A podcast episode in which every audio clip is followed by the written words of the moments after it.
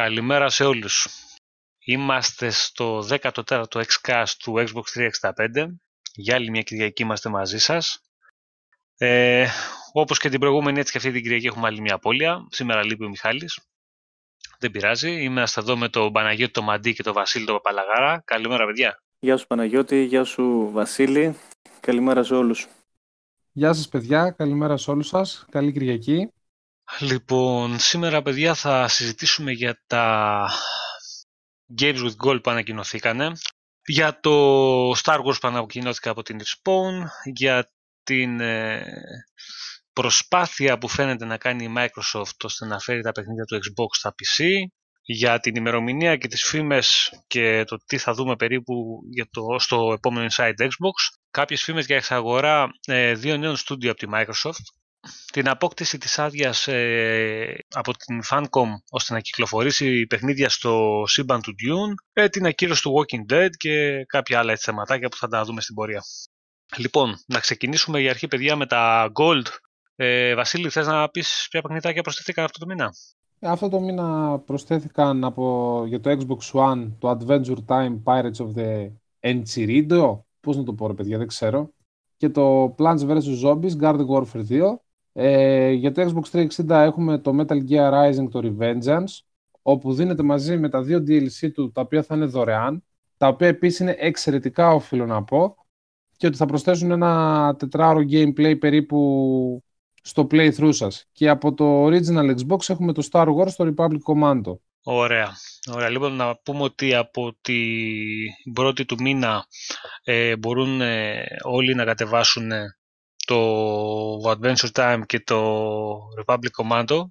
Αυτά, δεν θα πούμε κάτι άλλο για το συγκεκριμένο θέμα, θα τα αναλύσουμε στο βίντεο που θα έρθει τις επόμενες μέρες, δεν θα αργήσει, πολύ σύντομα. Ε, και να περάσουμε λίγο τώρα, παιδιά, στο Star Wars και στην ε, Respawn. Ναι. Για πες Βασιλίση που έχεις γράψει και το άρθρο του σχετικό. Η EA μέσα από το λογαριασμό της στο tweet με το EA Star Wars και μέσα από το Instagram του Star Wars ε, μας έδωσαν στην ουσία ένα teaser από το trailer το οποίο θα μας παρουσιαστεί στις 13 Απριλίου στο Star Wars Celebration που θα διεξαχθεί στο Σικάγο. Και μας ανακοινώνουν εκεί πέρα και μας τρολάρουν και μας λένε ε, πώς θα σας φαινόταν αν βλέπατε ένα καινούριο Star Wars με τον τίτλο Star Wars Jedi Fallen Order; Ε, φυσικά ακολούθησε ένας κακός χαμούλης όλο το Twitter και στο διαδίκτυο και μάλιστα μέσα από το The Star Wars Show που το πραγματοποιεί ο Matt Lander αλλά το οποίο αφορά το The Clone Wars, την τηλεοπτική σειρά, το, την comics που είναι, μας το τίζαραν ότι θα το παρουσιάσουν εκεί πέρα. Ε, το μόνο που μάθαμε είναι ότι φτιάχνεται από τη Respawn Entertainment και ότι ο τίτλος όπως αναφέραμε θα είναι Star Wars Jedi Fallen Order. Από εκεί και πέρα κάποιες έξτρα πληροφορίες, ρε παιδιά, δεν έχουμε. Πολύ ακούγεται η Respawn τελευταία. Ε. Ακούγεται πάρα πολύ και μάλιστα βγήκε και ο ίδιος ο Βιν Ζαμπέλα της Respawn και μας είπε ότι τα γεγονότα στο Fallen Order θα δραματιστούν κατά τη διάρκεια των Dark Times. Δηλαδή την περίοδο που έχει διαλυθεί το τάγμα των Jedi μετά το Star Wars Episode 3 και πριν το Episode 4. Τώρα αν θα είναι first person, third person, single player ή αν θα έχει κάποιο multiplayer mode, ακόμα δεν γνωρίζουμε λεπτομέρειες. Θα τις μάθουμε λογικά κατά τη διεξαγωγή του Star Wars Celebration και στην E3 περί φαντάζομαι περισσότερες πληροφορίες. Ωραία. Να πούμε επίσης ότι για το συγκεκριμένο θέμα, ε, σε μια συνέντευξη που είχαν δώσει στο, στο Windows Central νομίζω ήταν, ε, ανέφεραν πως το παιχνίδι θα κυκλοφορήσει για PC και Xbox. Ε, ανέφεραν μόνο αυτά αυτές τις ε, πλατφόρμες. Ε, τώρα κατά πάσα πιθανότητα αυτό δεν έχει να κάνει με κάποιο exclusivity, έχει να κάνει με το ότι στο συγκεκριμένο μέσο τις περισσότερες φορές αναφέρουν ας πούμε ξέρεις, τις πλατφόρμες της Microsoft, δηλαδή PC και Windows και Xbox. Ε, βέβαια δεν μπορούμε να το ξέρουμε σίγουρα, απλά να επισημάνουμε ότι ε, έχει αναφερθεί μέχρι στιγμής, τουλάχιστον σε αυτό το μέσο, ε, μόνο το, η έκδοση για, για Windows και για Xbox. Βέβαια, εγώ πιστεύω ότι θα έρθει σε όλες τις πλατφόρμες το παιχνίδι, εκτός από το Switch που δεν πιστεύω θα το σηκώσει, αλλά τέλος πάντων. Και εγώ αυτό πιστεύω, Παναγιώτη. Πιστεύω ότι όπως το ανέφερες και εσύ ότι το Xbox One και τα Windows 10 αναφέρθηκαν επειδή ήταν στο Windows Central. Αλλιώς ούτε στα tweet ούτε στην εκπομπή που κάνω στο Star Wars Show υπήρχε κάποια αναφορά για exclusivity. Ε, γενικά πάντως δεν υπήρχε αναφορά για πλατφόρμες. Δεν, δεν, δεν μπόρεσα να βρω εγώ κάτι. Τώρα, αν κάποιο παιδί έχει εντοπίσει κάτι, να μας ενημερώσει. Ναι, το πιο πιθανό πάντως, επειδή είναι και της, ε, λέγεται Windows Central το site, γιατί και για όλα τα παιχνίδια από ό,τι έχω παρατηρήσει λέει μόνο για Xbox και PC. Ε, μάλλον θα έρθει παντού το παιχνίδι. Αλλά στην ουσία δεν μάθαμε και κάτι που δεν ξέραμε. Το μόνο που. Γιατί ξέραμε ότι η Respawn φτιάχνει ένα Star Wars, ακόμα και τον τίτλο ξέραμε. Το Fallen Order. Ε, από εκεί πέρα μάθαμε ότι θα μάθουμε περισσότερα στις 13 του μήνα. Να ρωτήσω κάτι εγώ πάνω σε αυτό, παιδιά. Λέτε να είναι αυτός ο τίτλος που ανέπτυζε η Βισκαρεάλ και όταν την έκλεισαν να τον έδωσαν τον τίτλο στη Respawn. Μπα, όχι, όχι. Νομίζω ότι αυτό το project έχει καεί. Ή εκτός αν πήρανε ό,τι παίρνετε από εκεί, ό,τι δουλεύει και παίρνουν και να τα δώσουν στους άλλους. Ξέρω, θα το δούμε. Θα το δούμε. 13 Απριλίου είναι το event. Σίγουρα θα μάθουμε και περισσότερα πριν την E3. Εντάξει, και η Respawn τώρα που ακούγεται συνέχεια έχει φτιάξει το Apex που όλος ο πλανήτης έχει πάθει ένα μικρό αμόκ. Έχουν σταματήσει λίγο τα πάντα μπροστά στο Apex. Ε, και μην ξεχνάτε όμως είναι η εταιρεία που έφτιαξε το Titanfall και πριν την πάρει η EA αναγκάστηκε να χρεοκοπήσει σχεδόν για να εξαγοραστεί από την EA. Αρχίζει ξανανεβαίνει. Εγώ αυτό που βλέπω τώρα, μιας και ανέφερες στο Apex, ε, δεν βλέπω πολύ καινούριο κόσμο να παίζει Apex. Βλέπω κόσμο που έπαιζε συγκεκριμένα παιχνίδια. Δηλαδή, βλέπω κόσμο να παίζει Apex, τουλάχιστον από το friend list, το δικό μου, το οποίο είναι και μεγάλο σχετικά, ε, οι οποίοι παίζανε Overwatch και παίζουν Apex. Βλέπω άτομα που παίζανε Fortnite και παίζουν Apex. Βλέπω άτομα που παίζανε πολύ Call of Duty και παίζουν Apex.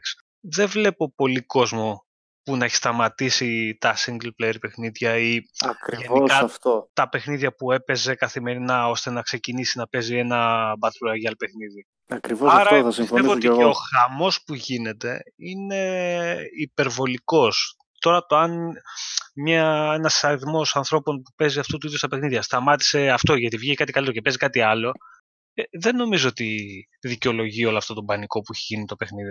Απλά επειδή ο κόσμος που παίζει online και τέτοια παιχνίδια είναι πολύ περισσότερος ε, από ό,τι βλέπουμε από αυτούς που παίζουν single. Γι' αυτό, γιατί και εγώ στη friend list μου αυτό βλέπω, ότι παι- παιδιά που παίζανε Fortnite ή Blackout Call of Duty παίζουν Apex αυτή τη στιγμή. Εντάξει.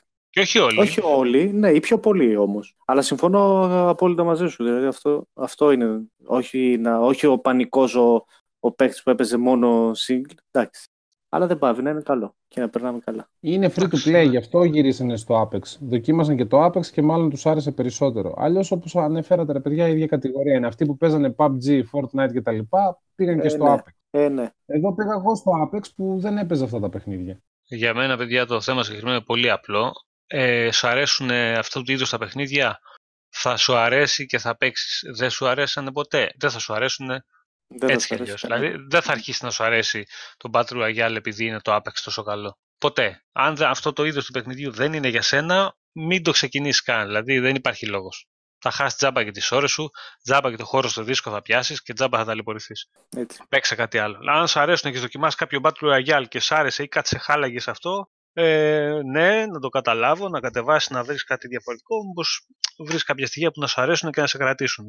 Διαφορετικά είναι μία από τα ίδια. Τώρα, αν ε, στο ένα μπορείς να κάνεις respawn και στο άλλο δεν μπορείς, αν το ένα έχει χρώματα και το άλλο δεν έχει, αυτά, αυτά είναι μαλακίες να είχαμε να λέγαμε μεταξύ μας. Και Ε, να γίνεται κουβέντα και να Ναι. λέει ο καθένας τα δικά του. Ναι. Τέλος πάντων, ξεφύγαμε λίγο από το θέμα του Star Wars, αλλά είναι άμεσα η ίδια εταιρεία είναι, δεν πειράζει. η ίδια εταιρεία. Λοιπόν, Το είπαμε κιόλας πάνω σε αυτό γιατί λέμε ότι ακόμα και το Apex που είναι ένας τέτοιος τίτλος είναι πολύ καλό παιχνίδι. Για free to play, οπότε το Star Wars υποθέτουμε ότι θα είναι ένας πολύ καλός φοβερό τίτλος. Ε, κοίτα να δεις, το Star Wars πιθανότατα δεν θα έχει καμία σχέση με Apex.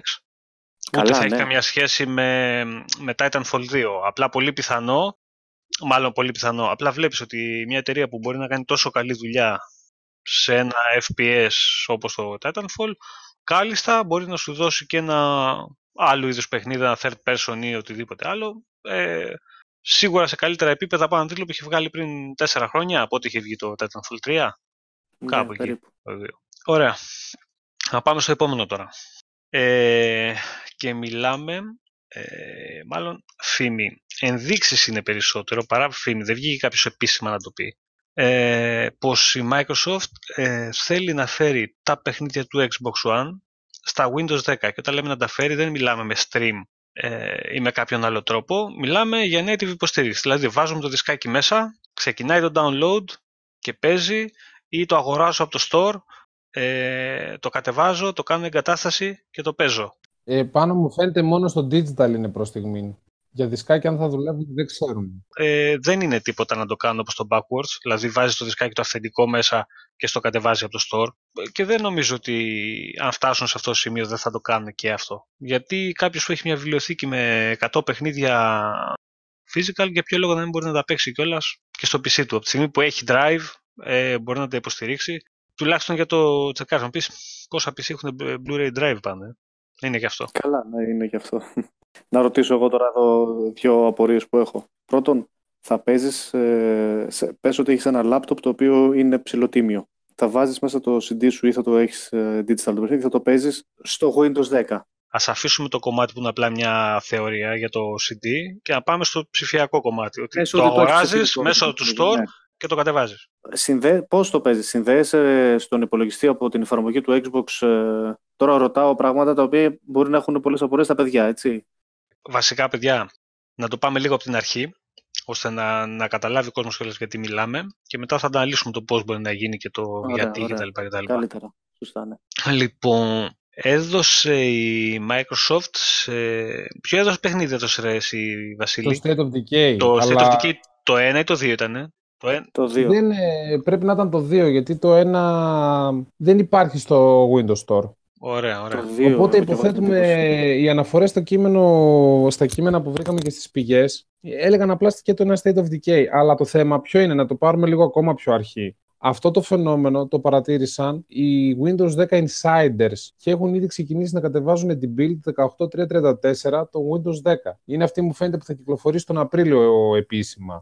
Όσοι κατεβάζουν αυτή την έκδοση, τους στέλνετε ένα mail και τους ζητείτε να κατεβάσουν μαζί και το State of Decay. Το παράδοξο όμως της όλης υπόθεσης ποιο είναι, ότι ναι μεν το State of Decay είναι ένας Xbox Play where any τίτλος, ε, αλλά αντί να κατεβάζει τα αρχεία από το store των Windows, ξεκίνησε το download από το assets1.xboxlive.com. Δηλαδή το παιχνίδι κατέβαινε από τους ίδιους τους σερβερ του Xbox και όχι από τους σερβερ του Windows 10 Store. Και το άλλο το οποίο παρατήρησαν είναι ότι πώς έχουμε στα Windows την κατάληξη .exe ένα αρχείο το οποίο θέλουμε να τρέξουμε; Το State of Decay είχε κατάληξη .xvc file, το οποίο είναι το format αυτό το οποίο χρησιμοποιεί το, το Xbox. Δηλαδή στα Windows 10 έχουμε .exe, στο Xbox είναι xvc, .xvc. Και ότι η κατάσταση αυτού του format χρησιμοποιήθηκε το PowerShell. Οπότε ίσως αυτός να είναι ένας τρόπος, υποθέτω εγώ, ε, για να φέρει όλα τα παιχνίδια του Xbox One που μας έλεγε η Microsoft στα Windows 10, αλλά ίσως να είναι και πιο εύκολος τρόπος για να καταφέρει να φέρει το Game Pass στα Windows 10. Πιστεύω ότι κυρίως εκεί αποσκοπούν και να ενοποιήσουν και τις αγορές τις ψηφιακές. Το πιο πιθανό, παιδιά, είναι αυτό, γιατί υπάρχουν και τίτλοι οι οποίοι είναι... έχουν console exclusivity, π.χ. Red Dead Redemption δεν νομίζω ότι θα σε αφήσει να το κάνεις εγκατάσταση νόμιμα στο PC σου και να κάτσεις να το παίζεις άσχετο αν είναι ε, Microsoft, Xbox κτλ. Εγώ περισσότερο το έχει να κάνει με τα παιχνίδια που θα έρθουν μέσω του Game Pass στα PC και όπως είχε πει και η ίδια η Microsoft δεν θα είναι όλοι οι τίτλοι που είναι διαθέσιμοι στο Xbox ε, παρά με όλα τα υπόλοιπα. Δηλαδή στην ουσία έχεις Game Pass, έχεις Game Pass και στο Xbox και έχεις στο PC σου θα μπορείς να κατεβάσεις κάποιο παιχνίδι ε, από τα διαθέσιμα που μπορεί να μην είναι 200 αυτή τη στιγμή ή να έχουν κάποιες διαφοροποιήσεις στη λίστα και να είναι ξέρω εγώ 100, 150 ή να υπάρχουν κάποια παιχνίδια που δεν υπάρχουν στο Xbox και να μπορείς να το κάνεις εγκατάσταση κανονικότατα και να το παίξεις αν το σηκώνει η υπολογιστής σου φυσικά. Ε, πολύ καλό είναι αυτό. Πάντως πάνω, ε, όσα παιχνίδια είναι Xbox Play Anywhere Titles και είναι μέσα στο Game Pass, μπορείς να τα κατεβάσεις και από το Windows Store και να τα παίξεις στο PC σου αν είσαι συνδρομητής. Ναι, αλλά είναι μόνο για τα Play Anywhere παιχνίδια. Ναι, μόνο τα Play Anywhere. Αυτό μάλλον ναι, εδώ, εδώ συζητάμε για, για, όλα, για όλα τα παιχνίδια που θα βρίσκονται στη λίστα. Αυτό, αυτό, αυτό που προσπαθούν να πετύχουν. Ε, οι Play Anywhere τίτλοι δεν είναι πάρα πολλοί, ρε παιδιά. Είναι, είναι λίγοι. Είναι πάρα πολύ λίγοι. Να πω και εγώ τώρα τις απορίες μου πάνω σε αυτό. Δηλαδή, θα έχει κάποιος χρήστη ένα Xbox και ταυτόχρονα θα έχει κι άλλο ένα Xbox στον υπολογιστή του. Όχι. Όχι ακριβώς. Όχι. Πέρα... Όχι. Όχι. Κάποιος, κάποιος που έχει ένα PC θα μπορεί ναι. να έχει μια συνδρομή Game Pass και να παίζει Xbox παιχνίδια στο PC του. Αν τα σηκώνει το PC του. Έτσι, Ναι. αυτό Εγώ ακριβώς. σε ένα PC, σε ένα, σε ένα λάπτοπ παλιό, Από το όπως Steam. θα τα και κατέβαζα κάθε από το digital Steam. video Είναι, εκεί. είναι όπως θα τα κατέβαζα από το Steam. Θα έχει minimum ε, requirements. Μπορείς να το παίξεις, μπορείς. Δεν μπορείς, ε, δεν μπορείς. θα το παίξεις. Θα το αγοράσεις στο λογαριασμό σου, θα το έχεις στο Game Pass, θα μπορείς να το κατεβάσεις όποτε θέλεις, μπορείς να πάρεις το λογαριασμό σε κάποιο άλλο PC. Ε, προφανώς, δεν ξέρω τα, με ποιες δικλείδες ασφαλείας θα δουλεύει αυτό και πώς ακριβώς θα το έχουν υλοποιήσει. Ε, κλειδωμένο στο account σου θα είναι. Ναι, αλλά στην ουσία δεν είναι κάτι παραπάνω. Δεν αλλάζει κάτι. Βάζεις το Game Pass στο PC σου. Αυτό. Ωραία, και εμείς ας πούμε που, που θα έχουμε και Xbox και PC. Θα, Θα μπορείς να το παίξεις όπου θα, θες. Θα, θα μπορούμε να το παίξουμε όπου θέλουμε. Και ένας φίλος μας που θα έχει μόνο PC, θα μπορούμε να παίξουμε μαζί. Δηλαδή να συνδεθούμε από το live και να παίξουμε παράδειγμα Anthem εγώ από το Xbox. Αφού λογικά, αφού λογικά θα παίζει μέσω Xbox Live. Λογικά. Α, άρα δηλαδή, παράδειγμα ο φίλος μου Σάβας θα παίζει από το PC του που έχει ένα πολύ δυνατό PC. Θα παίζουμε το Anthem μαζί, εγώ από το Xbox, ο Σάβας από το PC του. Σε Xbox Live περιβάλλον. Το παιχνίδι, ας πούμε, ποιο παιχνίδι θες να πιάσουμε τώρα; Ας πούμε το Division Ε. 2. Που είναι συ- καινούριο και δυνατό. Το Division 2, από τη στιγμή που κατεβαίνει από τη Microsoft, το παιχνίδι και είναι για Xbox, ε, θα συνδέεται στους σερβερ του, σε- του Xbox. Που είναι dedicated, δεν θα συνδέεται στους σερβερ της Ubisoft. Άρα το παιχνίδι ή το παίζεις από το PC σου ή το παίζεις από το Xbox, κατά 90% αυτό που πιστεύω είναι ότι θα συνδέονται στους ίδιους σερβερ. Και θα μιλάμε με πάρτι και θα κάνουμε τα ίδια quest. Τώρα σίγουροι δεν είμαστε. Και εμείς υποθέσεις κάνουμε, απλά πιστεύω ότι είναι το πιο λογικό αυτό, γιατί Ναι, κατεβάζεις ναι. Xbox παιχνίδι. Δεν κατεβάζεις ε, έναν τίτλο που παίζει και στο PC. Ναι. Μια Απλά άλλη και εγώ τώρα. έκδοση του, ε, η οποία παίζει στο PC. Κατεβάζεις το ίδιο παιχνίδι ακριβώς. Ναι. Ε, να διευκρινίσουμε πως με αυτόν τον τρόπο μπορούν όλα τα παιχνίδια του Xbox One να τρέχουν natively στα Windows 10. Τώρα αν θα είναι όλα όπως είπαμε ή μερικά από αυτά δεν το γνωρίζουμε, υποθέσεις κάνουμε. Ε, το ότι θα μπορούν να τρέχουν natively στα Windows 10 σημαίνει ότι ο developer και ο κάστοτε developer θα ξεκινάει την παραγωγή του οποιοδήποτε τίτλου για το Xbox One και μετά μέσα από το kernel του Windows 10 θα αναλαμβάνει, θα πραγματοποιείται όλη η εργα- η διεργασία για να τρέχει το παιχνίδι κανονικά. Οπότε και μια Αυτό εταιρεία δεν είναι, θα port, χρειάζεται- δεν είναι port. Θα παίζεις το παιχνίδι Ναι, δεν που είναι, είναι port. στο Xbox.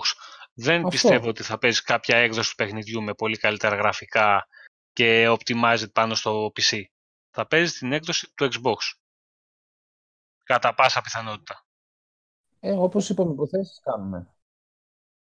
Εδώ πάντως εμένα μου γεννιέται μια μεγάλη απορία ε, σε περίπτωση που πραγματοποιηθεί αυτός ο στόχος από τη Microsoft. Οι χρήστες των PC θα πληρώνουν με τα Xbox Live Gold ή μόνο εμείς οι κάτοχοι της κονσόλας θα το πληρώνουμε και απλά οι χρήστες του PC θα χρησιμοποιούν το σερβερ. Γιατί όπως και να το κάνεις, κάθε ένας χρήστης που μπαίνει μέσα στο σερβερ και τους χρησιμοποιεί τρώει πόρους από αυτόν. Πο- Κοίτα να δεις. Πολύ πιθανό, αν θέλεις να παίξεις ε, online σε αυτά τα παιχνίδια, να χρειάζεται και το Live Gold. Ε, αν θες να παίξεις offline όλα τα παιχνίδια, κατά πάσα πιθανότητα δεν θα χρειάζεται, όπως δεν χρειάζεται και τώρα. Κάποιος μπορεί να πάρει μόνο το Game Pass και να παίξει όλα τα παιχνίδια offline. Δεν χρειάζεται δηλαδή να, να έχει και Gold ώστε να μπορέσει να γίνει μέλος ούτε στην υπηρεσία, ούτε για να παίξει τα παιχνίδια του. Τι μπορεί να κατεργηθεί και, και από τους δυο, και από κονσόλες και από PC μετά. Και να κάνουν κάτι άλλο, το βρουν κάπως αλλιώς. Μπορεί να Εντάξει, γίνει και όλα μια μίξη της θετικά. υπηρεσίας κάποια στιγμή, με κάποιο τρόπο. Γιατί είναι Ναι. πολύπλοκο γι' αυτό. Να γίνει μία, μία συνδρομή. Δύσκολο μεν και αρκετά πολύπλοκο στο πώς θα υλοποιηθεί αυτό, γιατί έχει να κάνει με πολλά πράγματα, αλλά ποτέ δεν ξέρουμε. Εντάξει. Ωραία. Να πάμε τώρα και στο ανάποδο. γιατί δεν είναι μόνο ότι μάθαμε ότι θα μπορούμε να παίξουμε τα παιχνίδια του Xbox στο PC. Ε, τώρα ε, βρέθηκε ένας τρόπος ώστε να μπορεί να παίξει τα παιχνίδια του PC στο Xbox. Και φυσικά μιλάμε για το Rainway, η οποία είναι μια εφαρμογή που θα σας επιτρέπει να κάνετε stream τα παιχνίδια που έχετε, τη λίστα του- με τα παιχνίδια που έχετε στο PC σας, ε, σε διάφορες συσκευές. Αυτό δεν ισχύει μόνο για το Xbox One, απλά το Xbox One θα είναι η πρώτη κονσόλα στην οποία θα κυκλοφορήσει η εφαρμογή συγκεκριμένη. Και πώς λειτουργεί τώρα αυτό; Μια εφαρμογή εγκατάστασης στο PC, το οποίο διαβάζει όλο το library που έχετε με τα παιχνίδια ε, και δεν ξέρω τώρα αν είναι μέσα και τα παιχνίδια του Steam, ε, τα σπασμένα παιχνίδια σας κτλ. κτλ. Δεν ξέρουμε ακριβώς τι θα σκανάρει, τι θα βρίσκει και τι θα μπορεί να σας τριμάρει. Ε, αυτό θα το δούμε πιστεύω λίγο παραπέρα. Ε, και με την ίδια εγκαταστημένη εφαρμογή στο Xbox One ε, ανοίγει το interface, επιλέγετε το παιχνίδι σας που έχετε στο PC. Βέβαια πρέπει και οι δύο συσκευές να είναι ταυτόχρονα συνδεδεμένες στο ίντερνετ. Εννοείται και, στο ίδιο. Και, και για καλύτερη βέβαια ταχύτητα στο ίδιο δίκτυο και καθυστερήσεις. Απλά η εταιρεία τι μας λέει τώρα ότι έχει φροντίσει ώστε να μην υπάρχει σχεδόν καθόλου latency ε, ανάμεσα στις ε, δύο συνδέσεις. Δηλαδή δεν υπάρχει καθυστέρηση ε, από την ώρα που θα κάνετε την κίνηση εσείς στο gamepad μέχρι την ώρα που θα φτάσει η εντολή ε, στο PC και το αντίστροφο. Πολύ δύσκολο μου φαίνεται να πετύχει κάτι σαν γι' αυτό. Ε, δεν ξέρω. Δεν ξέρω. Δηλαδή έχουμε δει ότι ας πούμε το Xbox τριμάρει στο, στα Windows 10 στο app και μέσα από το ίδιο δίκτυο υπάρχουν προβλήματα. Τώρα το πώς θα καταφέρει να στριμάρεις παιχνίδια του PC, τι θα γίνεται με το keyboard και το mouse, είναι αρκετά πολύπλοκο και θέλω να το δω αυτό είναι η αλήθεια. Θέλω να το δω γιατί οι άνθρωποι λένε ότι έχουν κάνει πολύ καλή δουλειά και ότι δουλεύει σωστά. Βασικά να ρωτήσω εγώ κάτι άλλο. Μας ενδιαφέρει μια τέτοια εφαρμογή; Φυσικά Το PC Gamer του ενδιαφέρει αυτή η εφαρμογή στο Xbox One; Σίγουρα τον ενδιαφέρει το να βάλεις στη Smart TV του να το κάνεις stream, αλλά στο Xbox One τον ενδιαφέρει; Ναι, αλλά εσύ που μπορεί να έχεις ένα PC το οποίο δεν είναι ε, τούμπανο και έχεις ένα πισάκι απλό είναι... να κάνεις δουλειές, πρόσεξε να δεις. Ναι. ναι. Και θέλεις εσύ να παίζεις μια Dota ή θες να παίζεις ένα Counter Strike ή θες να παίξεις ένα LOL, λέω εγώ τώρα. Αν δουλεύει το σύστημα αυτό τέλεια, γιατί μόνο αν δουλέψεις τέλεια θα κρατήσει κόσμο και θα μείνει κάποιος να το χρησιμοποιεί, γιατί άντε να παίζεις τέτοια παιχνίδια και να σου λαγκάρει κιόλας. Αλλά σε περίπτωση που δουλεύεις σωστά, εγώ πιστεύω ότι θα είναι πολλοί αυτοί που θα το χρησιμοποιήσουν. Ναι, πρόσεξε να δεις όμως τώρα. Ωραία. Εγώ σου λέω το stream δουλεύει τέλεια. Έχει μηδέν lag. Τίποτα. Όλη η επεξεργασία του παιχνιδιού θα γίνεται στον επεξεργαστή στη RAM στην κάρτα γραφικών στον υπολογιστή. Όλα, η όλα. θα στριμάρεται. Ναι. ναι Αν το PC που λες είναι αδύναμο, το παιχνίδι ούτε στον υπολογιστή δεν θα μπορεί να τρέξει σωστά. Μα σου είπα, υποτίθεται, ότι θέλει να το παίξει κάποιος από την κονσόλα του στο σαλόνι. Αν, έχει, αν έχεις εσύ PC καλό και έχεις κάποια παιχνίδια εκεί καλά και έχεις και Xbox, γιατί να μην χρησιμοποιείς το δίκτυό σου και να παίξεις το παιχνίδι στον καναπέ σου με το, με το pad και τα λοιπά και τα λοιπά. Αν σου δίνει αυτή τη δυνατότητα. Δεν κατάλαβα. Παιδί μου, έχεις εσύ ένα PC καλό. Σωστά; Ναι, το παίζει τούμπανο το παιχνίδι, ρε παιδί μου. Ναι, ωραία. Το παίζει 4K και βάλε ό,τι θες. Λοιπόν, και το έχεις στο γραφείο σου. Και εσύ δεν θες να παίξεις στο γραφείο σου, ρε άνθρωπο. Έχεις ένα Xbox One, ένα Xbox One X και το έχεις στο σαλόνι. Και θες να παίξεις στο σαλόνι. Γιατί να μην μπορείς να το παίξεις το παιχνίδι αυτό; Αν έχεις ε, τον πάνω PC και βλέπεις 4K γραφικά, πρέπει να έχεις και 4K monitor. Πολύ πιο πιθανό να έχεις 4K τηλεόραση παρά 4K monitor. Οπότε εκεί θα χρειαστεί αυτό. Τι λέτε, ρε παιδιά; Θες να παίξεις το ίδιο παιχνίδι που το έχεις όμως το έχεις αγοράσει στην τηλεόραση ναι, του σαλονιού ναι. σου; Γιατί να μην το στριμάρεις στο Xbox άμα μπορείς; Ναι, ναι, ναι. Ναι, ναι, απλά να σας πω πού χρειάζεται αυτό. Στην ουσία, στην, ε, πραγματικότητα. Μαζεύεστε τέσσερις φίλοι στο σπίτι και θέλετε να παίξετε FIFA. Δεν μπορείτε να καθίσετε στημένοι όλοι σε ένα γραφιάκι να παίξετε στην οθόνη του υπολογιστή τέσσερις φίλοι FIFA. Το στριμάρει στην οθόνη, κάθεστε με τέσσερα κοντρόλ του Xbox και παίζετε εκεί FIFA. Εντάξει. Ε, στην ουσία είναι μια εφαρμογή που θα είναι δωρεάν. Από τη στιγμή που δεν πληρώνει κανείς τίποτα, άμα μας κάνει δουλειά και μας εξυπηρετεί κάπου, είμαστε μια χαρά. Δεν μας κάνει, δεν τη χρησιμοποιούμε και γεια σας, ευχαριστούμε πάρα πολύ. Να είστε καλά. Ναι. Λοιπόν, επόμενο. Ε, πάμε στο Inside Xbox του Μαρτίου, το οποίο γνωρίζαμε μόνο ε, ότι θα γίνει στο Μάρτιο. Δεν είχαμε όμως ημερομηνία, ακριβή ημερομηνία, και ούτε ακόμα έχουμε σίγουρα ακριβή ημερομηνία. Απλά ο Κλομπρίλε, που δεν, δεν έχω μάθει πώς λέγεται αυτός ο άνθρωπος ακόμα, που με ένα tweet του αποκάλυψε και συνήθως πέφτει μέσα ο συγκεκριμένος πως το Inside Xbox είναι προγραμματισμένο για την 3η 12 Μαρτίου και κάποια από τα βασικά θέματα θα είναι ε, προσθήκες στο Game Pass, ε, το State of Decay 2 και αρκετά ακόμα. Εμείς το μόνο που ξέρουμε σίγουρα σαν επιπλέον έτσι, στοιχείο είναι ότι θα δούμε το Age of Empires στη συγκεκριμένη εκπομπή γιατί οι ίδιοι το είχαν αναφέρει στο website τους στην επέτειο της κυκλοφορίας της Definitive Edition του Age of Empires 1 ε, πως θα βρίσκονται στο επόμενο Inside Xbox που θα γίνει μέσα στο Μάρτιο. Άρα σίγουρα ξέρουμε ότι θα έχουμε Game Pass, State of Decay 2, ε, Age of Empires και θα δούμε τι άλλο θα έχουμε επιπλέον. Για πείτε, τι περιμένετε εσείς από την εκπομπή; Εμένα πάντως, ε, αν με βάλεις αυτά τα τρία να τα διαλέξω, θα πω βγαίνει το State of Decay και μπαίνει στο Game Pass στο Edge of Empire και που στήριξε ποντίκι πληκτρολόγιο. Η Definitive Edition που είναι και η remaster, remake τι είναι, με 4K patch στο X. Πολύ ενδιαφέρον θα ήταν αυτό.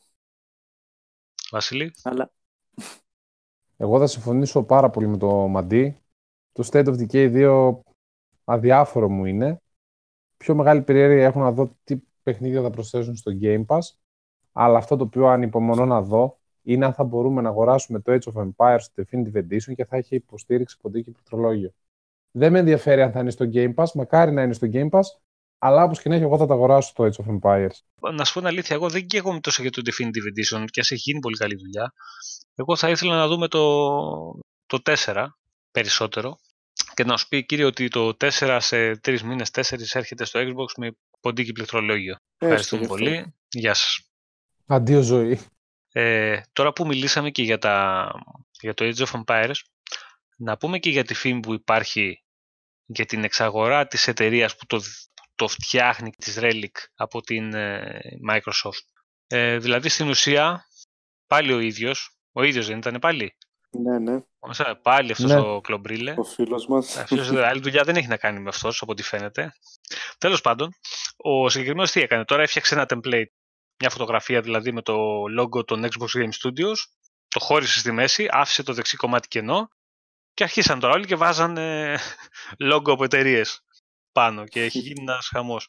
Τέλος πάντων, συγκεκριμένος ε, έφτιαξε ένα καινούριο λέει για, μελ- για ένα καινούριο template για μελλοντική χρήση. Κάτσε λέει τώρα που το βλέπω ε, να ξεκινήσω με ένα, ένα cool looking. Και φτιάχνει το Xbox Game Studios με τη Relic. Και δεν ξαναλέει τίποτα άλλο. Ο συγκεκριμένο έχει πέσει μέσα και με την, ε, Obsidian. με την Είναι Obsidian. Ναι, ε, σίγουρα ε, υπάρχουν πιθανότητες ε, να ανακοινωθεί και κάποια εξαγορά της Relic π.χ. Με, με ανακοίνωση του Age of Empires σε, Ναι, Xbox Inside. στο μέλλον. Στο Inside δεν ξέρω αν θα γίνει, αλλά πολλές φορές, ειδικά στα DCM του υπάρχει καπνός, υπάρχει και φωτιά. Θα το δούμε, θα το δούμε και αυτό. Και δεν είναι η ξέρω, αυτά μόνη. φήμες είναι, αλλά είναι πολύ πιθανό, ναι, όπως λες. Ναι, αλλά δεν είναι και η μόνη. Δηλαδή ο ίδιος έβαλε και άλλη φιτιλιά μετά. Ε, Βασίλη, Φυσικά ο Κλομπρίλε δεν έμεινε μόνο στη Relic. Μας ανακοίνωσε μάλλον ότι εξαγοράζει μα, ε, τα Xbox Game Studios ότι εξαγοράζουν και την Double Fine. Και τρολάρει κιόλας για άλλη μια φορά και λέει, ε, λέγοντας Γεια σου Double Fine, θα ήθελες να γίνεις μέλος των Xbox Game Studios. Άλλωστε τα φιλαράκια σου λέει είναι Exile και Obsidian είναι εδώ πέρα μαζί μας. Εσύ γιατί δεν έρθει εδώ πέρα; Όχι τίποτα άλλο λέει. Θέλουμε να πετύχουμε και το στόχο 20 studios μέχρι το 2020. Ε, δηλαδή εντάξει. Πολύ ενδιαφέρον. παιδιά, από τις πιο καλές κινήσεις που θα μπορούσαν να γίνουν στην συγκεκριμένη εταιρεία για μένα, τρομερό ταλέντο, Double Fine, και βγαίνει και ένα ε, remaster του Brutal Legend, να γουστάρουμε. Έχει Psychonaut, αυτά έχει μέσα, έχει, έχουν και αυτοί Έχουν κάνει Grim Fandango, Full Thorn. το The Cave που ήταν αρκετά έξυπνο. Εντάξει, έχουν μέσα, έχουν παλιές καραβάνες και εκεί. Και το Headlander κάνανε τώρα που μπήκε στο Game Pass. Μμμ. Εντάξει, είναι, είναι ο, είναι ο Ο τέτοιος Psychonauts. μέσα, είναι ο Tim Suffer μέσα, που είναι και αυτός πολύ παλιά καραβάνα έτσι στο χώρο. Και τώρα έχουν αρχίσει εκεί Obsidian, In Exile, ξέρω εγώ, έχουν πάρει... Ε, γιατί μην ξεχνάτε, ε, ήταν στην ε, LucasArts ο συγκεκριμένος. Στις καλές εποχές. Πο- Πολύ καλό στούντιο πάντως. ε, Είναι και... Είναι πολύ καλό, πολύ καλό και πολύ καλές ιδέες. Και πολύ Ναι, καλές ναι, ναι, ιδέες. πολύ δηλαδή έξυπνο. με, με αρκετό χρήμα αυτή στη τσέπη, πιστεύω ότι έχουν να παρουσιάσουν ωραία πράγματα. Πιστεύω δεν ήταν τύχε και ένα tweet πρέπει να είχε κάνει η Bonnie Ross παρέα με τον ιδιοκτήτη αυτής της εταιρείας. Δεν θυμάμαι πώς τον λένε τον ιδιοκτήτη. Ο Σάφερ, Και βγάλει Tim κάτι Saffer. πάντως να τα πίνουν έξω για ποτάκι. Θα δούμε. Θα δούμε. Ήταν έξω, πίναν τα ποτάκια τους πάντως. Καλά περνούσαν. Οπότε μην, αποκλει... μην αποκλείεται τίποτα. Λοιπόν, επόμενο. Ε, να συζητήσουμε λίγο τώρα και για τη Fancom και τα δικαιώματα που απέκτησε ώστε να μπορέσει να κυκλοφορήσει παιχνίδια μετά από πάρα πολύ καιρό στο σύμπαν του Dune. Για πες ρε Βασίλη, εσύ που γράψεις και το άρθρο. Ε, κοίταξε, καταρχάς εγώ πάνω πρέπει να δηλώσω ότι είμαι φανατικός οπαδός του έργου του Frank Herbert. Ε, έχω και τα βιβλία του Dune. Ε, έχω δει και τις παλιές ταινίες του Dune και μια σειρά η οποία έχει πάει άκλαυτη. Ε, και το ευτυχές για μένα είναι επιτέλους ότι η Fancom, πέρα από το Conan, θα αρχίσει να παράγει και όχι ένα, αλλά σίγουρα τρία παιχνίδια Dune και ανακοινώνει και τη συνεργασία της με τη Legendary Studios. Τόσο και στο video game κομμάτι, όσο και τη Legendary Studios που είναι κυρίως στον κινηματογραφο Το μόνο σίγουρο που μας έχουν ανακοινώσει 100% είναι ότι ο ένας από αυτούς τους τρεις τουλάχιστον τίτλους που θα παράξουν ε, θα είναι open world multiplayer. Ναι. Και ότι κατά πάσα πιθανότητα θα το δούμε κάποια στιγμή ε, στο 2019 και ότι η παραγωγή θα ξεκινήσει σε ένα στούντιο της Funcom στο Όσλο. Να δούμε, να δούμε γιατί πραγματικά καλό παιχνίδι και παιχνίδι Dune. Dune έχει να βγει ε, από το 2. Δεν θα πω το 2000 εγώ, το 2000 στον αλήθεια δεν μου άρεσε. Αλλά το Dune το 2 ήταν για την εποχή του πολύ καλό παιχνίδι. Ναι, ναι, ναι, ναι. ναι. Και εγώ πολύ θα ήθελα να σου πω την αλήθεια να βγει ένα Dune 3, 3 όμως, δηλαδή να είναι το, το τρίτο μέρος επιτέλους τη, της σειράς και να, να δούμε τι μπορούν να κάνουν κι αυτοί. Πάντως να ρωτήσω κι εγώ κάτι. Ναι, για πες Παναγιώτη. Να ρωτήσω. τι είναι το Dune; τι είναι το Dune; Άστο. Κόψτον. Κόψτον. Τι κάνει αυτός εδώ μαζί μας με όλους τους νέρντουλες. Κόψτον άρε. λοιπόν, έχει πιστολίδι. Λοιπόν, θα, θα σου το πω απλά. Το Star Wars το ξέρεις. Ναι.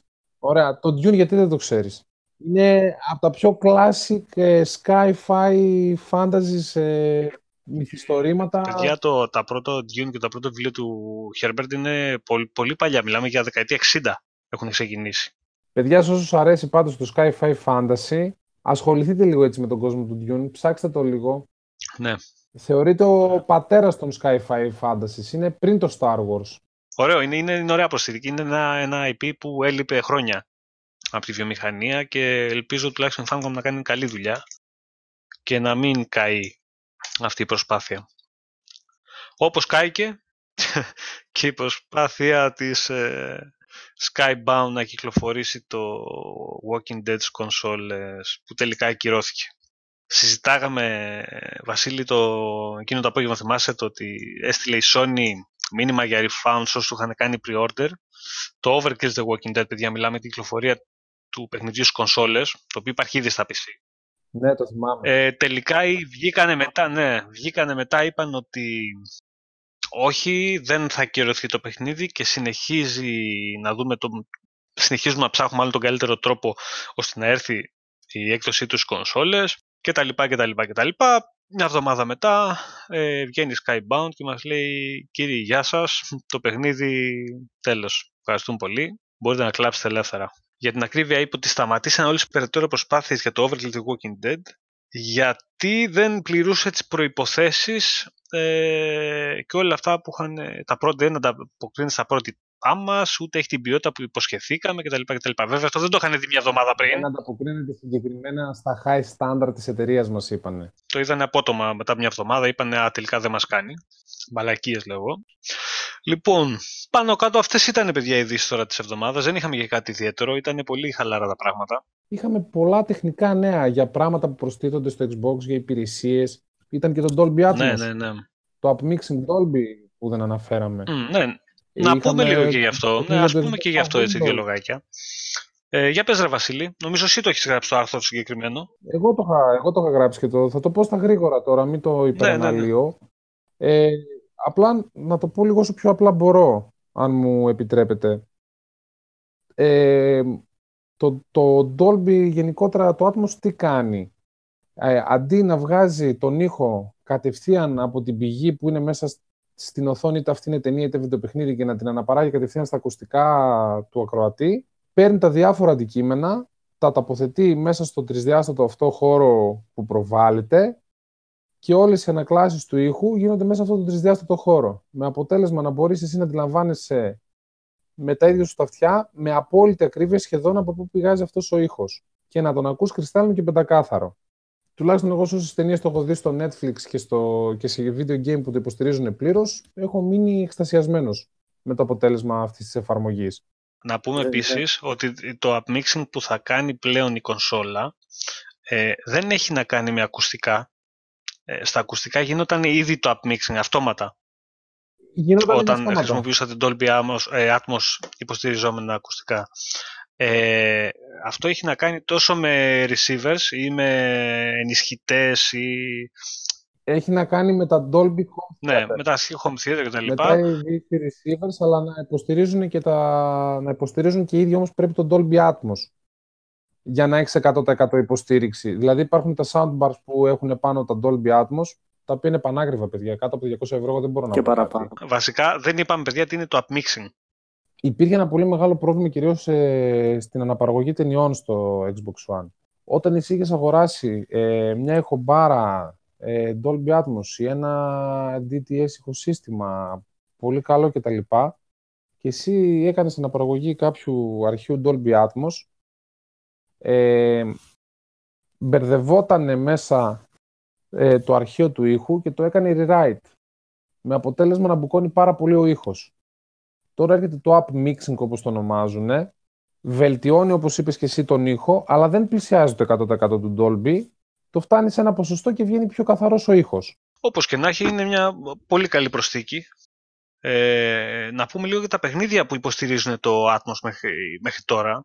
Ε, και είναι το Assassin's Creed Origins, Forza 4, το Horizon, Crackdown 3, Gears of War 4, Final Fantasy 15, Rise of the Tomb Raider, Shadow of the Tomb Raider, Super Lucky Tales, For Honor, Insects, το οποίο είναι στην ουσία ένα tech demo στις κονσόλες, δεν είναι τίποτα. Ε, Resident Evil 2 και Metro Exodus. Είναι από τα παιχνίδια που το υποστηρίζουν. Ε, πάνω να προσθέσουμε εδώ πέρα ε, πως η Microsoft έχει δηλώσει ότι όλα τα exclusive, τα first party exclusive της θα υποστηρίζουν το Dolby Atmos με εξαίρεση το Sea of Μμμ. Thieves. Δηλαδή και αυτά που θα έρθουν, υποθέτουμε ότι ναι, όντως θα υποστηρίζουν το Dolby Atmos γενός. Πάντως η εμπειρία να παίζεις ε, παιχνίδια και να τα ακούς ε, με Dolby Atmos είναι, είναι φοβερή. Αν έχεις Να καλά καταλαβαίνεις. ακουστικά, ναι. Αν έχεις καλά ακουστικά, ναι, εννοείται. Να καταλαβαίνεις ακριβώς. Εδώ εγώ που δεν έχω καλά ακουστικά και ακούω παπάδες, καμπαναριά ολόκληρα. Να ξέρετε ότι η εφαρμογή θέλει είναι επιπληρωμή. Το Atmos δεν είναι free. Δηλαδή, ναι, με να αγοράζετε Ναι, ακουστικά, αλλά- πρέπει να αγοράσετε και την άδεια για να τη χρησιμοποιήσετε. Να το ξέρει Ναι. ο κόσμος. Μην ψάχνεις σαν τυφλός να βρει ακουστικά, αγοράσει και πάει και φάει μετά κάνει μια μούφα και δει Έτσι, ότι έχω έτσι, δώσει ε, άλλα 15 ευρώ. Παράδειγμα, ακουστικά που υποστηρίζουν είναι τα Razer τα Manowar. Ένα παράδειγμα τώρα λέω. Και η εφαρμογή, η επίσημη τιμή της είναι στα 15 ευρώ, αν δεν κάνω λάθος. Όλα τα stereo headset, η εφαρμογή δουλεύει με όλα τα Ναι, stereo headset. ναι. Εντάξει, παράδειγμα έφερα.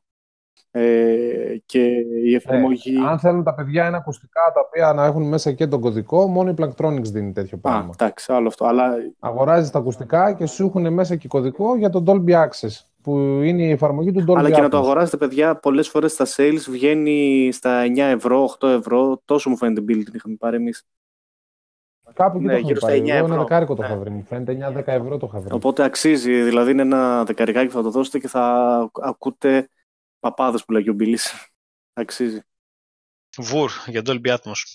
Λοιπόν, παιδιά, να το μαζέψουμε, να το κλείσουμε. Αυτά, δεν νομίζω ότι έχουμε αφήσει κάτι απ' έξω. Ε, θέλετε να πούμε λίγο έτσι το τι παίζουμε; Γιατί είναι η δεύτερη φορά που προσπαθώ να το κλείσω και δεύτερη φορά που κάτι μου έρχεται στο μυαλό. Α πούμε. ναι, λοιπόν, εγώ παίζω Anthem ε, τώρα αυτόν τον καιρό. Μμμ. Ε, έχω φτάσει στην προηγούμενη εκπομπή, είπαμε ότι δεν θα ξαναπούμε για Anthem τέλος πάντων ή θα λέγαμε τα, κάποιες πληροφορίες ε, περαιτέρω σε αυτή την εκπομπή. Ε, δύο λεπτά θα πω ότι έχω φτάσει στο endgame του παιχνιδιού, το περίφημο αυτό endgame ε, και θα διαφωνήσουμε τους περισσότερους που λένε ότι δεν έχει πάρα πολύ περιεχόμενο. Έχει περιεχόμενο, αρκετό θα έλεγα, ώστε να σε κρατήσει μέχρι να έρθει το πρώτο expansion, ας το πω δωρεάν expansion που το λέει και η EA. Οπότε δεν υπάρχει κανένας λόγος να το φοβηθείτε ή να πείτε ότι είναι άδειο το παιχνίδι ή είναι μισό παιχνίδι. Έχει πραγματάκια ωραία να κάνετε, είναι ενδιαφέρον, η ιστορία του είναι πολύ ενδιαφέρον, δεν είναι καθόλου ρηχή, που λένε πολλοί ότι είναι ρηχή. Ε, το σύμπαν που φτιάξανε είναι πολύ καλό, πολύ ψαχμένο. Οι χαρακτήρες είναι ωραίοι, υπάρχουν και γελοί, υπάρχουν όμως και σοβαροί. Το gameplay του είναι φοβερό, είναι πολύ εθιστικό και 10 γενικά στα 10. περνάμε καλά. 10 στα 10 δεν θα το βάλω, αλλά δεν είναι και για 6. 10 στα 10. Δεν με τίποτα. Εγώ πάντως περνάω πολύ καλά και με όλη την παρέα που παίζω περνάμε όλοι καλά. Θα, θα βάλεις φραγίδα approved by Donny Montana στο Anthem, ρε. Εγώ μάλλον δεν με αγαπάς καθόλου. Με ήθελες να κάνω το Crackdown 3 και σε ευχαριστώ γι' αυτό γιατί εν τέλει μου άρεσε. Την άποψή μου μπορείτε να τη διαβάσετε στο review. Ε, το οποίο έκανα μόνο το campaign, δεν πρόλαβα να ασχοληθώ με το Ranking Zone. Να πούμε λίγο στα παιδιά ότι αποφασίσαμε να κάνουμε δύο διαφορετικά review για το Crackdown, γιατί ε, στην ουσία είναι δύο διαφορετικά παιχνίδια. Έχουν ξεκινήσει σαν δύο διαφορετικά παιχνίδια και έχουν τελειώσει σαν δύο διαφορετικά παιχνίδια. Ε, το development κάπου στη μέση ενώθηκε, κάπου χώρισε ε, και έχει γίνει ένα ψιλομπάχαλο. Στην ουσία άλλη εταιρεία έχει φτιάξει με λίγα λόγια το online, άλλη εταιρεία έχει φτιάξει το campaign. Άρα είναι άδικο να το κρίνουμε σαν ένα σύνολο. Και στο τέλος η εταιρεία που φτιάχνει το online αποσύρεται και αυτή και να λαμβάνει πάλι στο digital. Ένα, ένα μπάχαλο. Τα λέμε πολύ ωραία στο review. Ε, άλλο, άλλη τεχνολογία έχει το ένα παιχνίδι και άλλη τεχνολογία το άλλο. Ε, άλλο development ε, έχει το ένα παιχνίδι, άλλο το άλλο. Άλλη εταιρεία, άλλο το άλλο. Είναι δύο διαφορετικά παιχνίδια. Ε, καλός ή κακός. Κακός για μένα. Αλλά ε, νομίζω ότι πρέπει να τα κρίνουμε και σαν διαφορετικά παιχνίδια. Με τα καλά του και τα κακά του το καθένα, εντάξει. Αυτό, γι' αυτό και το κάναμε έτσι ε, και θεωρώ ότι είναι το πιο τίμιο για το παιχνίδι. Και όχι για να οροποιήσουμε καταστάσεις, γιατί εγώ συνεχίζω και λέω ότι για μένα το παιχνίδι είναι άθλιο, για μένα προσωπικά, ε, αλλά ε, θεωρώ ότι είναι το πιο τίμιο για το συγκεκριμένο παιχνίδι. Έτσι, θα συμφωνήσω πάνω σε αυτό που λες. Τώρα το ότι προσφέρεται και σε ένα πακέτο, ακόμα καλύτερα. Και μετά το Crackdown έβαλα να θυμηθώ λίγο το DMC, το Definitive Edition της Ninja Theory. mm Είπα να το ξαναπεράσω ένα χεράκι. Ναι, ναι, έρχεται και το 5 σε λίγο. Άρα σου να είσαι ζεστός. Α, μπράβο. Να, να είμαι ζεστός για το 5. Λοιπόν, εγώ πρόσφατα είχα πάλι και έπαιξα ξανά το Rise στο Xbox, γιατί το είχα τελειώσει στο PC. Και επειδή το είχε δώσει και το Game Pass και το είχα δει, και λέω κάτσε να το κάνω και ένα run στο X, να τον πα και έχει αλλάξει τίποτα κτλ. κτλ. Το οποίο το παιχνίδι ε, άνετα το έπαιξα ξανά και τότε μου άρεσε και τώρα μου άρεσε και θεωρώ ότι βάζει κάτω το, σε θέμα στο τεχνικό τομέα το 80% των παιχνιδιών του Xbox αυτή τη στιγμή και όχι μόνο. Και θα σας πω τώρα, κάτι να γελά, θα με ακούει τώρα ο φίλος μου ο Βαγγέλη, θα, θα με βρίζει άμα το ακούσει. Λοιπόν, είχε έρθει ένας φίλος μου ο οποίος έχει το PS4 και το Pro. Εντάξει, εγώ σπίτι εδώ τώρα έχω μόνο το 4, δεν έχω το Pro, το έχω στάρι. Ε, δεν το είχε δει το Rise. Ε, ασχολείται όχι πάρα πολύ καιρό με το PS4. Εντάξει, ασχολείται όμως, διαβάζει, κάνει, παίρνει παιχνίδια. Είχε το αγαπημένο του είναι το God of War. και είχε έρθει για μια δουλειά σπίτι και έπαιζε αγορά Μου λέει, τι είναι αυτό; Και του ρίχνω εγώ την παραμύθα τώρα, του λέω το καινούργιο το παιχνίδι που βγάλε τώρα η Microsoft, exclusive στο Xbox. Τώρα φύγε και του λέω πριν μια εβδομάδα. Έχει κλείσει σπίτια, του λέω παντού δεκάρια. έχει χαζέψει, του έχει, του έχει πέσει το σαγόνι στο πάτωμα τι είναι αυτό ρε μου λέει. Ούτε το God of War δεν ήταν έτσι. Υπερβολή, αλλά για να καταλάβεις το πόσο εντυπωσιακό είναι ένα παιχνίδι και πόσο εύκολα τρώει ο κόσμος την παραμύθα της υπερπαιχνιδάρας και το δεκάρι. Δέκα, φυγέτε να το πάρετε με κλειστά μάτια. Εντάξει, είναι πολύ κοντά γκέμπλιακά στο God of War. Και κάμερα και γκέμπλιακά θα έλεγα. Εντάξει, η κάμερα είναι λίγο αντικλεμμένη, θα έλεγα εγώ. Αλλά τέλος πάντων. Το Rise, παιδιά, αυτή τη στιγμή, όποιος θέλει να παίξει ένα παιχνίδι και μάθει λίγο τους μηχανισμούς και τους συνηθίσει ε, τις μάχη και τα combos κτλ. κτλ ε, ένα playthrough χρειάζεται, δεν θέλει τίποτα άλλο, δεν το ξαναπέξει ποτέ, π.χ. στην κονσολίτσα. Αλλά θα δεις πράγματα μέσα που τα έχουν κλέψει ένα σωρό παιχνίδια και γραφικά που δεν υπάρχουν εύκολα σε παιχνίδι. Μέχρι τώρα ε, είναι ελάχιστα τα παιχνίδια με τέτοια γραφικά μέσα.